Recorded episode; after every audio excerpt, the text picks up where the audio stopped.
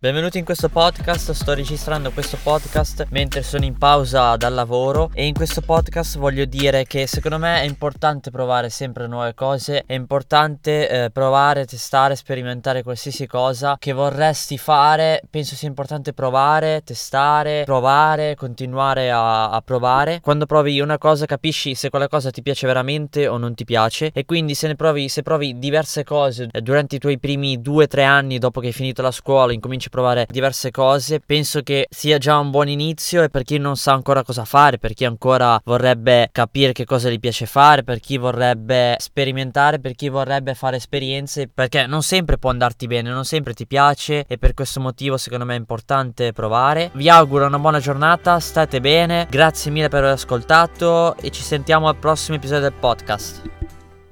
Ciao, ciao ciao ciao ciao ciao ciao ciao. Ok, basta.